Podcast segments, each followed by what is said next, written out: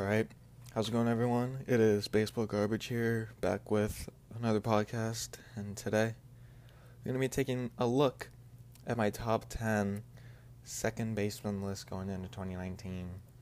Second base is kind of an average position this year. Uh, there's a few top tier guys, and then there's a lot of middle of the pack, so guys at like 8, 9, 10 were kind of hard to uh, arrange, and there's a lot of people that missed the list that easily could have made it, but this is all in my opinion, so without further ado, let's just get right into it. Starting out the list at number 10, we have Chris Taylor of the Los Angeles Dodgers. Now, after the trade from the Mariners to the Dodgers, he broke out in 2017, but in 2018, kind of regressed a little bit his strikeouts went up, his average on base percentage and slugging went down.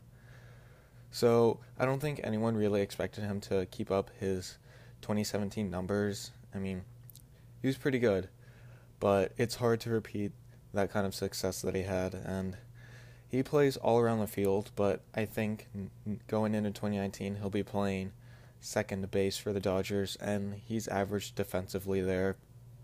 Um, good player. He might make the All Star game this year. Uh, we'll see. But right now, he comes in at number 10. At number 9, we have Jed Lowrie. Played with Oakland Athletics last year, but is the newest signing by the New York Mets. I don't think he'll be playing second base this year with the acquisition of Robinson Cano, but his primary position is second base. He can play all over the infield. They might put him at third base. I don't think they'll put him at shortstop with Amed Rosario there. But Jed Lowrie, 2017 and 2018 were very, very similar years, uh, numbers wise. Offensively, he's been a very consistent hitter. He's been in the league for a while, but his fielding isn't too great. We'll see if he can improve upon if he does make a position change to third. But he's also 34 years old, so we could be seeing a regression from him coming in the near future, which is why he is at the number 9 spot. At number 8, we have Brian Dozier. Now, he did struggle last year with the Twins and especially with the Dodgers. He had 182 with the Dodgers. But signed a one year contract with the Nationals, and uh, hopefully he can rebound and uh, get that money in the the offseason, 2019 offseason. I think he's going to bounce back with the Nationals, but one of the reasons he had kind of a, well, pretty much a down year in 2018 was because he did have a knee injury, which harmed his performance. But besides that, his power numbers have gone down from, you know, 2016, 2017, and of course 2018. But I think he's going to improve in 2019, and that is why he is at the number 8 spot. At number seven, we have Whit Merrifield of the Kansas City Royals. Now, he's a late bloomer in his career. He was 29 last year. He's going to be in his age 30 season this year. But he did hit two, 304 in 2018. He led the league in hits and steals. But the big question is can he repeat his success? Again, he's 30 years old, so he's kind of getting up there in age. You know, 30 isn't too old, but it's not necessarily young. He's on a rebuilding Royals team, so I don't think his RBI numbers will be too high. But he has improved on defense at second base from 2017 to 2018. He's a good player. Uh, I think he'll hit right around 300 again in 2019 and will continue to steal a lot of bags but right now he comes in at the number seven spot. At number six, we have another late bloomer in Joey Wendle of the Tampa Bay Rays, acquired from the Oakland Athletics in the 2017 offseason. He broke out in 2018 with a 300 average as a 28 year old rookie. You don't hear that too often, but in this case, he fits the bill. But he plays all around the field defensively, mainly at second base, though, you know, as I said, 300 average. He gets a lot of hits. His power number numbers aren't that great, and his strikeouts are kind of a problem. He swings and misses a lot, but he doesn't really strike out too too much, which is good. Again, the big question is can he repeat the success again? He's going to be going into his age 29 season. Uh, as a Rays fan, biased here, but I think he will hit around 300 again. Um, but I don't really see him playing as much as he did in 2018. The Rays have a lot of young guys, plus some guys coming back from injury, like Daniel Robertson. Uh, Christian Arroyo in the minors might see some major league time.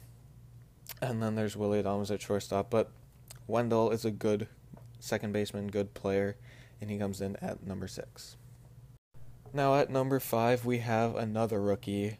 This one's from the New York Yankees, and that is Gleyber Torres. Now, acquired from the Chicago Cubs at the 2016 trade deadline for Aroldis Chapman. He started the year good until he sustained a hip injury, and then he struggled when he came back, which isn't too hard to believe. You know, once you come back from injury, you got to try to find your groove again, and sometimes it can be tough. But nonetheless, he still had a good rookie year. I think he was like second or third in the rookie of the year voting, uh, behind Shohei Ohtani. But his defense isn't too good, although he came up in the minors as a shortstop, so second base is kind of a, like a relatively new defensive position for him, so he's still learning, but I think he will continue to be successful in 2019 offensively, and I think he will become a better defender as the years come. But right now, he is at number five. At number four, we have Atlanta Braves second baseman Ozzy Albies. Now, I actually followed this guy through the minors uh, back when he was called Ozhaino Albies, his real name, but shortened it to Ozzy, and came up a little bit in 2017, showed us a little bit of how he can play in the majors. 2018, his first full year, and he had a solid offensive year. I think he had like 24 home runs, but he his one problem is his average. You know, two, I think 240 or 260. That's a big gap, but it's one of the two. Not saying 260 is necessarily bad, but it's average, and his power is pretty much why he's at number four. Plus, I see him really doing well in 2019. His defense is average, but again, if he works on his batting average, I think he can have a very good 2019 year and possibly jump into the top three for second baseman. Coming in at number three is the New York Mets' other big acquisition this offseason in Robinson Cano. Now, despite his suspension for steroids in the 2018 season, he's been one of the better second basemen for a long time. Again, could be due to steroids, but you know, I want to believe it's not. Um, nonetheless, he played in 80 games in this uh, 2018 season. He also had an injury, but he's still good offensively and defensively, getting up there in age, but he still has a big contract that doesn't expire until I think like 2024.